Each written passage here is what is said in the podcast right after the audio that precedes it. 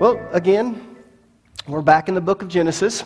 And last week, we talked about the fall of Adam and Eve and its effect upon mankind. And I explained the concept of original sin. Now, original sin is one of those terms that most people don't understand. They think they do, but they don't. Because they think that the words mean exactly what it says. And you know, in any field of expertise, they kind of coin their own language. And when they do that, unless you're in that field of expertise, then you don't know what that term means. And so when we hear original sin, we think of the original sin in which Adam and Eve ate of the forbidden tree, right? The forbidden fruit from the tree of the knowledge of good and evil. But that is not what original sin is. Original sin refers to the spiritual condition of man as a result of Adam and Eve's sin. In other words, it's the effect that Adam's sin had upon all of us. We were born spiritually dead. We were born with the Adamic nature. We were born with this propensity to sin. We were conceived in sin. And that's what original sin is all about, that sin nature that we have. Now, tonight, what we're going to do is we're going to look to see how sin has affected the entire world. Because sin didn't just affect man. Sin also affected the earth. It affected our entire world. So turn with me, if you would, to the book of Romans, the eighth chapter, verse number twenty, and let's see how Adam and Eve's sin affected the world. It says, "For the creature was made subject to vanity." Now, I'm using the King James Version because I believe that it's the best translation, and I'm going to explain a lot about this verse, which tells you a lot about what I think of the majority of translations, especially when it comes to this verse. I want you to notice it says, "for the creature." That word creature is the Greek word katissis, and it actually refers to creation. It's talking about our world or everything that God has created. So if you would, in your Bible, just cross out the phrase, the creature, and right above it, creation. "For creation was made subject to vanity, not willingly, but by reason of him who hath subjected the same in hope." Now, of course, a lot of people interpret this, but I want you to understand, if you translate it just the way that it says, when it says by him, it's referring to Adam. And if you notice, it says Adam who subjected the same in hope. You see, when Adam and Eve ate of the forbidden fruit, they were hoping that it would make them wise. They were hoping that it would make them like gods. Look with me, if you would, in the book of Genesis chapter three. I want to read verses four through six. And this is not going to be coming up on the screens. Don't freak out in the back. It's not in your slides. It's just something as I was going through after I'd already told them what slides to make that I decided I'm going to read that. But I want you to notice what it says in Genesis chapter three, verses four through six. "And the serpent said unto the woman, You shall not surely die, for God knows that in the day that you eat thereof, your eyes will be opened, and you shall be as gods." Little g there. Wow. "Knowing good and evil. And when the woman saw that the tree was good for food," it's edible, "and that it was pleasant to the eyes," ooh, it looks good, "and a tree to be desired to make one wise, she took of the fruit thereof and did eat, and gave also unto her husband with her, and he did eat." But what they did when they ate of that forbidden fruit is they subjected all of creation to vanity. Now, what does it mean they subjected the earth or the creation to vanity? Well, underline that word vanity. Vanity is translated from the Greek word matayates. It literally means perverted. Now, of course, because of the society that we live in, whenever we hear the word perverted or pervert, we automatically think of sex, right? So what does perverted mean? Well, what, what, what does that mean? Well, basically, the word perverted means to deviate from what is normal. So when Adam and Eve sinned, the whole world became perverted. In essence, when Adam and Eve sinned, it caused the whole world to deviate from what it was int- originally intended to be, from what was normal. In other words, the world we live in is not the world that God created for us to live in. Let me give you some examples of how the earth became, or the world became, perverted, how it deviated from what it was supposed to be. from what was normal. First of all, animals became carnivorous. Turn with me, if you would, to the book of Genesis chapter one. Let me read verse number thirty. Here we see, before Adam and Eve have even been created, we notice what God's original intent was for all of the animals. Notice what it says. And to every, every, every beast of the earth, and to every, every, every fowl of the air, and to every, every, every, you seen that? Thing that creeps upon the earth, wherein there is life, I have given every green herb for meat. And that word for meat means for food. And it was so. Now I want you to notice, what were the beasts, what were the birds, what were the, the animals that crawled around on the ground, what were they supposed to eat? Plants. They were not carnivorous. Now I want you to notice what Isaiah chapter eleven verses six through nine says. This is a prophecy concerning the millennium. When Jesus Christ returns and he sets his kingdom up upon the earth, notice what it says is going to happen. This is Isaiah again, chapter eleven verses six through nine. And the wolf will dwell with the lamb, and the leopard will lie down with the kid. In other words, the, the, the sheep or the goat. And the calf and the young lion and the fatling together. And a little boy will lead them. Your little toddler will be able to go out there, and he'll be able to lie down with the leopard or, and play around with the lion. Also, the cow and the bear will graze. And then actually what it means, will graze together. They're going to graze. They're going to eat grass. Their young will lie down together, and the lion will eat straw like the ox. And the nursing child will play by the hole of the cobra, and the weaned child will put his hand on the viper's den. They will not hurt or destroy in all of my holy mountain, for the earth will be full of the knowledge of the Lord as the waters covered the sea. So originally, the animals did not prey on each other. They didn't eat each other. So we see that that became, or that deviated from God's plan when Adam and Eve sinned. Secondly, thorns, weeds, and thistles came into existence. Look at Genesis chapter three. Let's read verses seventeen through eighteen. And unto Adam he said, Because thou hast hearkened unto the voice of thy wife, and hast eaten of the tree of which I commanded thee, saying, Thou shalt not eat of it. Cursed is the ground for thy sake. In sorrow shalt thou eat of it all the days of thy life. Thorns also and thistles shall it bring forth, and thou shalt eat the herb of the field. Now, the implication of this verse is that there never would have been thorns, thistles, or weeds had Adam and Eve not sinned. In other words, now you're going to have to work twice as hard. It's like when you go out and you plant your garden, and it's all these things start coming up, but these weeds also come up. And the reason that you want to weed them is because they grow faster. And because they grow faster, their roots go down deeper, and they will steal all of the nutrients. They'll take all of the water, and it will literally choke out the plants that you planted. So what do you do? You have to go out there and weed. Originally, when God came in and he planted Adam and Eve in the garden, it didn't mean that they wouldn't work. They were still going to have to work. But they wouldn't have to work as hard, because in God's original world, before sin entered into the world, you didn't have these type of things. You didn't have the thorns, the thistles, the weeds. And last but not least, sickness, disease, and death came into the world.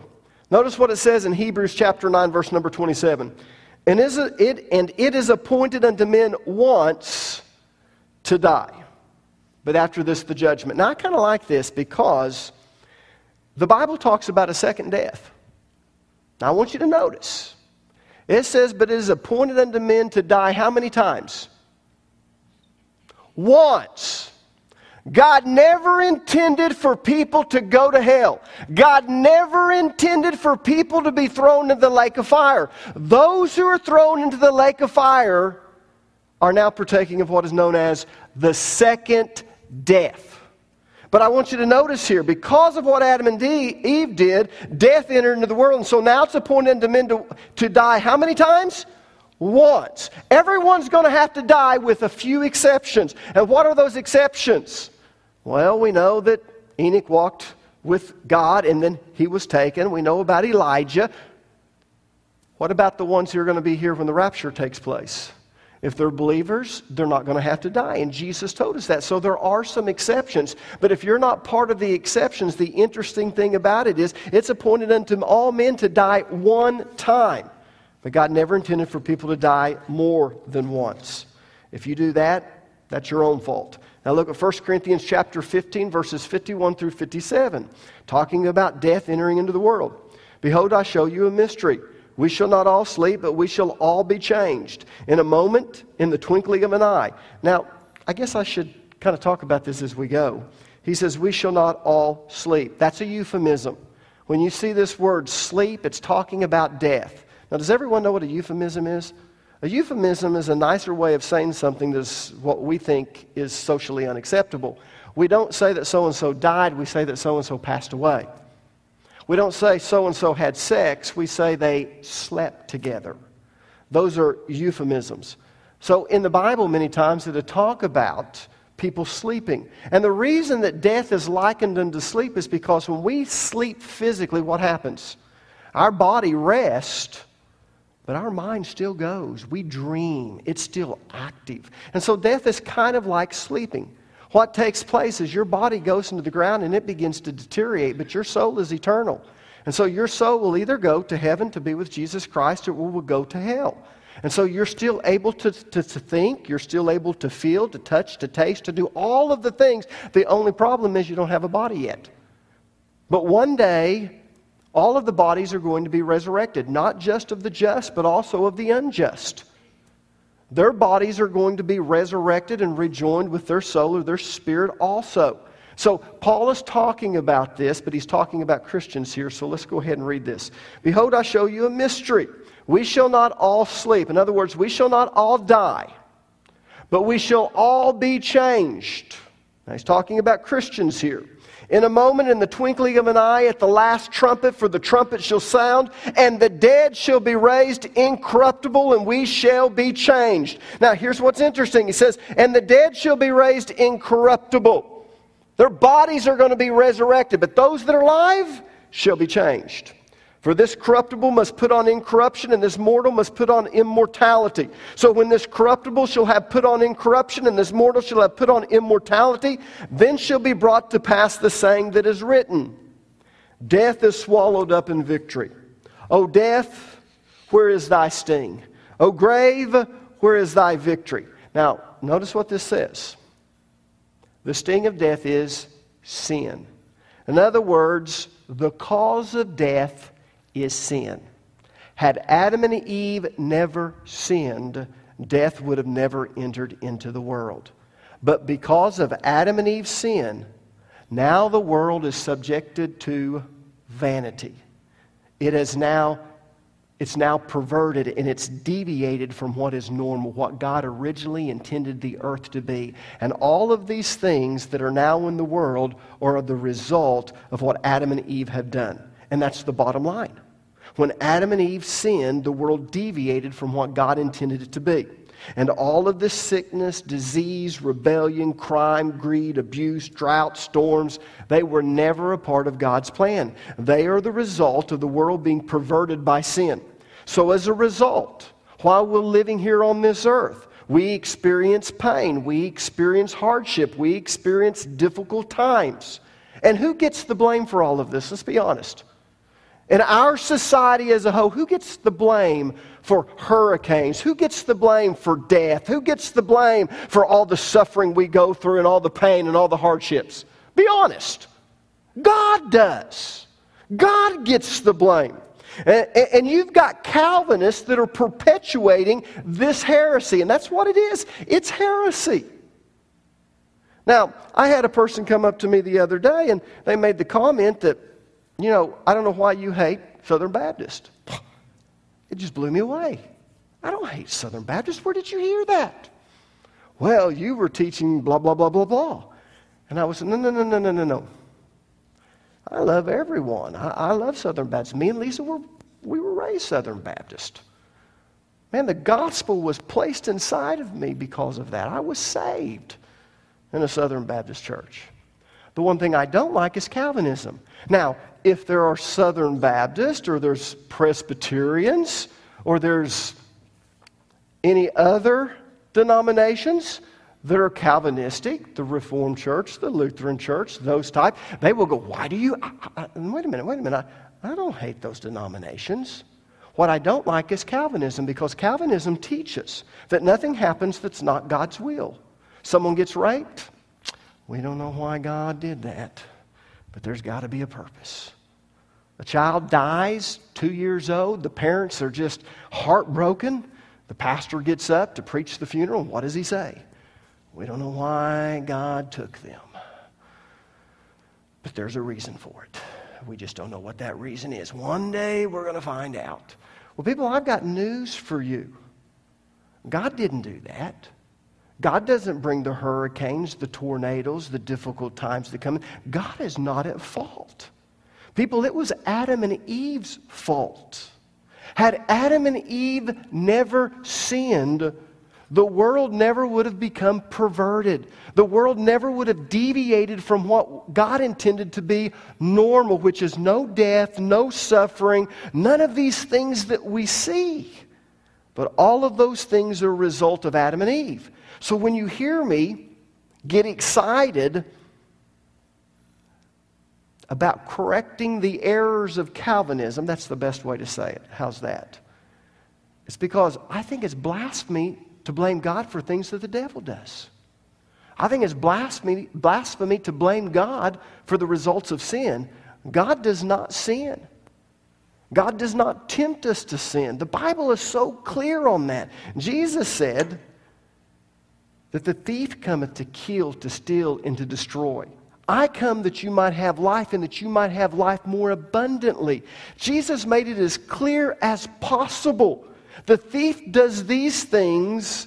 God does these things. They are totally different. But what's interesting is Adam and Eve is the one that caused all of this, but God is the one that gets blamed. Look back at Romans chapter eight, verse number twenty.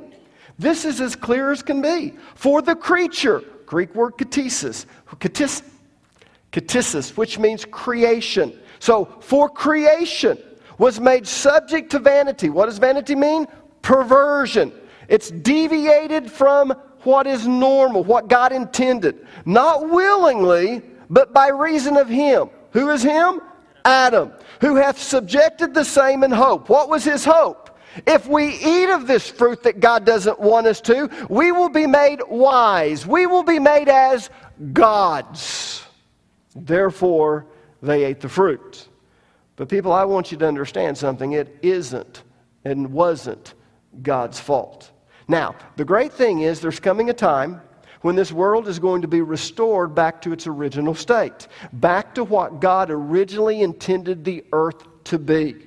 Turn with me, if you would, to the book of Ephesians, the first chapter, verse number ten. Now, this verse sounds religious. Be honest with you, if you're reading through the book of, of Ephesians, you just kind of gloss over it and you go, you know, that's just religiosity. It's a bunch of religious words. No, no, no, no, no.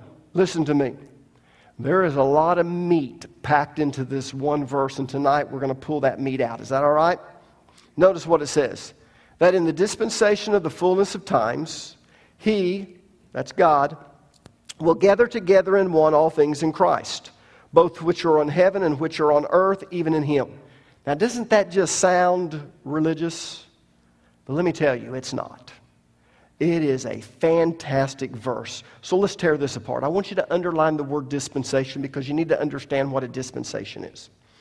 The word dispensation is translated from the Greek word oikonomia, which literally means house rules. It's a compound word. It's made up of two words. It's made up of, of the word oikos and nomos. Oikos means house, and nomos means law. When you combine these two words together, it literally means house law. But we don't say it that way. What would we say it? Or how would we say it? We would say house rules. So literally what this means is house rules. So technically, a dispensation refers to the way God rules over mankind during certain periods of history. Now, listen to me, because this is very important. God has dealt with man differently at different time periods. In other words, God has changed the rules from time to time based on certain factors. That's right, you heard me say that. I'm going to put it on T V. I'm going to put it on the D V D so you can hear it. Listen to me. God has changed the rules from time to time based on certain factors. Now, people, this isn't wrong. In fact, this is good, and it's, and it's fair. You see, we do the very same thing with our kids. The house rules change as our kids go through different stages. As they go from babies to preschoolers to children to middle school to high school to college to adults, we change the way that we parent our children. We have different rules for different ages. Preschoolers cannot cross the road by themselves. In fact, we don't even allow our preschoolers to play close to the road. They're not even supposed to be in the front yard if mom and dad's not with them. Right? But something would be wrong if your high schooler cannot cross the road by themselves. By that time, they ought to be driving. See, you see, there's different rules for different ages. So in a sense, we have different dispensations with our children. There's the pre-potty trained dispensation, when it's okay for your baby to poop in their pants. It's okay for them to reach at the food. You don't slap them in the face when they take the food. You keep the food away from them, because if they ever touch that food, where's it going? In their hair and on their face, and you got to give them a bath. Now, you don't come in and say, here are the rules. I know you can't talk, but don't you dare poop in your pants. If you have to poop, you grunt, and I'll know. No, you don't do that, do you?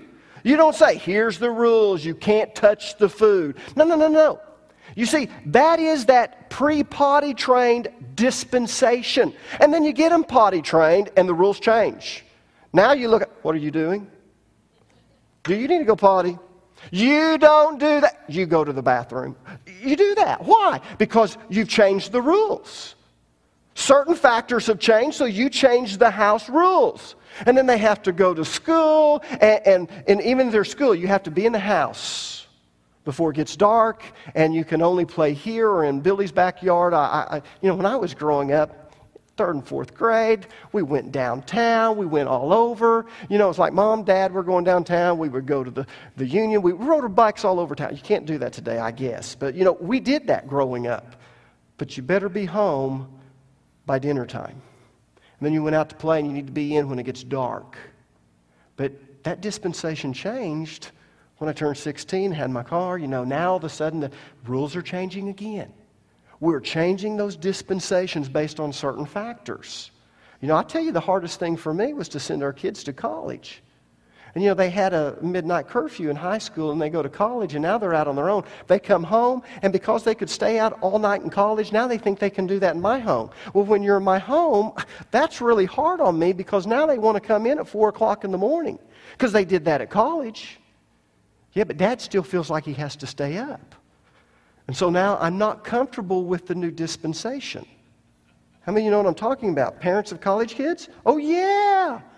You see, the dispensation changed, the house rules changed. So we need to understand that God is the same way. His house rules have changed as revelation of Him has increased. The more He revealed of Himself, the more He holds us accountable. We're held to a higher standard than those who didn't have all of the Word of God. We know that polygamy is not right today. You can go back and point to the Old Testament, but Jesus Christ has revealed this. We go into the New Testament, we're able to read what the Scriptures say, and we understand that from the beginning it was not so. God created one woman for one man. Now there was a time, and we'll talk about this at the end of Genesis when we look at the genealogies, because that has much to teach us. But we'll find out when polygamy came into being, and how it was introduced into this world. And, and listen, that was a perversion. That was a, a time that it deviated from what God intended it to be.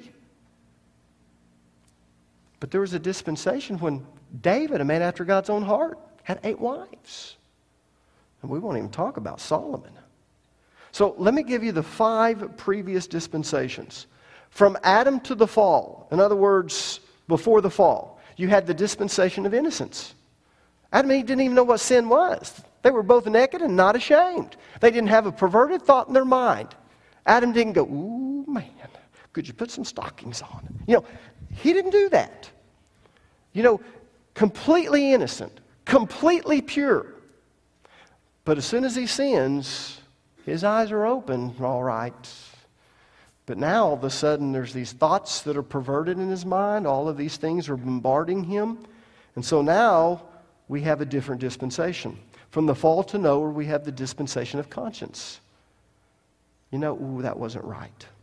And from Noah to Moses, we have the dispensation of promise. God starts making some promises. And then from Moses to Jesus Christ, we have the dispensation of law. God gives the Torah, gives the prophets, and so now these are the th- things that you're to live by. Then Jesus Christ comes.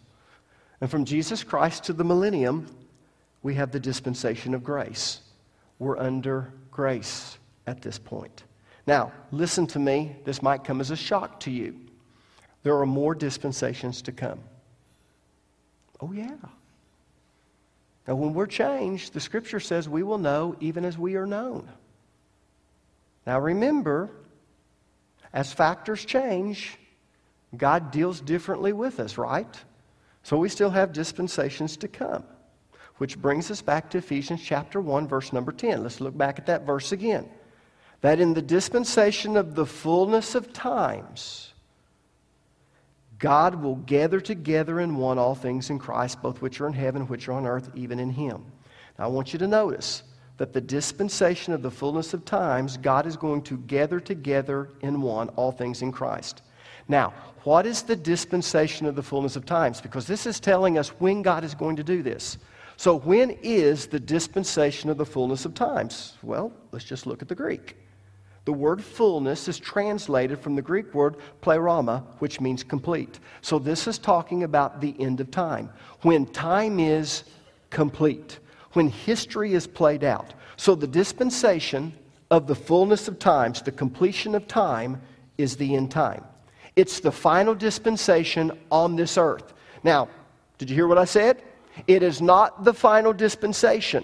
It is the final dispensation when? On this earth. So the dispensation of the fullness of time is the completion of time, referring to man's time schedule. It's the dispensation of the fullness or the completion of time on this earth.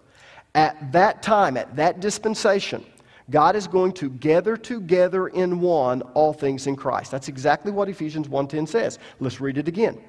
That in the dispensation of fullness of times, in other words, in the end time, during the millennium, that's the last dispensation on this earth. So during the millennium, God will gather together in one all things in Christ. Now, what in the world does that mean? Well, let's dig a little bit deeper. Let's tear that apart and find out. Notice that one big, huge phrase. Together, together in one. That whole phrase comes from one Greek compound word. It comes from the Greek compound word, anakef ala iamahi. Anakef ala iamahi is made up of two words. It's made up of the root word, kefalayan, which means to bring back and gather around the center point. Now, what this word is implying is that things have been scattered and you want to gather them up and bring them back to the center. Now, what was supposed to be the center of the universe? Let's get spiritual. That's a hint. What was supposed to be the center of our universe? God. God. Before sin entered the picture, God was the center of our universe. Everything revolved around God and God's will before the fall. So at the last dispensation on this earth, the millennium, the world is going to be brought back into a correct relationship with God. Everything will revolve around God, and He is going to be the center of everything. Speaking figuratively. But that's not all. Remember that this is a compound word, and I've only told you what one word means. There is a prefix that's added to this word, and that prefix is the Greek word ana, which means again. Now, the word again implies that this is the second time, not the first time. that this has happened, right? If I say, let's go to town again, what does that mean? It means I've already gone to town once. Now, if I say, let's go to town again, and you look at me and you go, again? We didn't go to town today. What are you talking about? Oh, I mean, let's go to town. See, if I say, let's go to town again, it means I've already been to town. Let's go back. Does that make sense? In other words, what this is telling us is that there was a time in the past when everything revolved around God. There was a time in the past when everything revolved around God and God's will. And when was that? When was everything in a right relationship with God, where everything revolved around God? In the Garden of Eden, before the fall. Now I want you to notice what Paul is saying.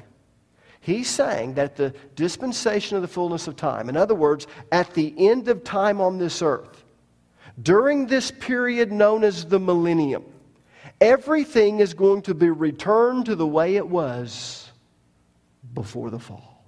It's going to be just like it was before Adam and Eve sinned. Now, when I understand what Ephesians chapter one verse number ten is saying, when I can truly grasp that, all of a sudden all of these other scriptures in the Bible begin to make sense. Turn to Romans chapter eight verses eighteen through twenty-three, and I'll give you some examples. It says, yet what we suffer now is nothing compared to the glory he will reveal to us later. For all creation is waiting eagerly for that future day when God will reveal who his children really are. Against its will, all of creation was subjected to God's curse. But with eager hope, the creation looks forward to the day when it will join God's children in glorious freedom from death and decay. For we know that all creation has been groaning as in the pains of childbirth right up to the present time. And we believers also groan, even though we have the Holy Spirit within us, as a foretaste of future glory. For we long for our bodies to be released from the sin and the suffering. We too are waiting with eager hope for the day when God will give us our full rights as his adopted children, including the new bodies he has promised us. Now I want you to understand, ever since Adam and Eve had sinned, there have been three different types of groaning in this world. The creation groans because it is not the way God intended it to be. Animals prey on each other. We've got all of these weeds and thistles and thorns. There's disease. There's corruption. There's horrible things that is happening. And this earth is actually groaning to be released from that.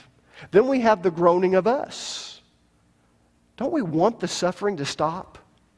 Wouldn't we like for people not to get cancer, no one to be raped, women not to be drug, uh, drugged into human slavery and forced to prostitute themselves? Wouldn't we love to see a perfect world? So we groan.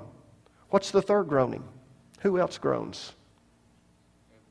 The Holy Spirit groans. The Holy Spirit makes groanings. He's waiting for this to take place too, but I won't go into this. But when, you, when, when I teach on the gift of tongues, we find out that the Holy Spirit intercedes on our behalf with groanings which cannot be uttered, and explain about that a little bit later sometime. But there's that groaning also, all because of what Adam and Eve have done. But there's going to come a time, according to Ephesians chapter one, verse number ten, at that final dispensation, at the dispensation of the fullness of time, that God is going to gather all things together, revolve it around him like it was in Christ Jesus. Things on earth and in heaven, everything's going to be taken back to the way it was before the fall. Knowing that, look at Isaiah chapter eleven, verses four through nine. Read this again. He will give justice to the poor and make fair decisions for the exploited. The earth will shake at the force of his word, and one breath from his mouth will destroy the wicked. He will wear righteousness like a belt and truth like an undergarment.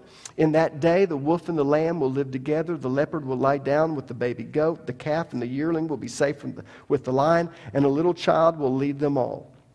The cow will graze near the bear. The cub and the calf will lie down together. The lion will eat hay like a cow. The baby will play safely near the hole of the cobra. Yes, the little child will put its hand in the dust of deadly, deadly snakes without harm. Nothing will hurt or destroy in all my holy mountain, for as the waters fill the sea, so the earth will be filled with people who know the Lord. Wow. During that final dispensation, we're going to get a little taste of what? Not a little taste. We're going to know what it was like before the fall. We're going to get to live on this earth the way that God intended it to be. Now, that's not the final dispensation, but that's the final dispensation of the end of time for this earth. And after the millennium, boom, the great white throne judgment, this heaven and this earth is destroyed, and then a new heaven and a new earth are created, and we go into the eighth cosmic week. But that's a whole other lesson. It's what we taught in the book of Revelation.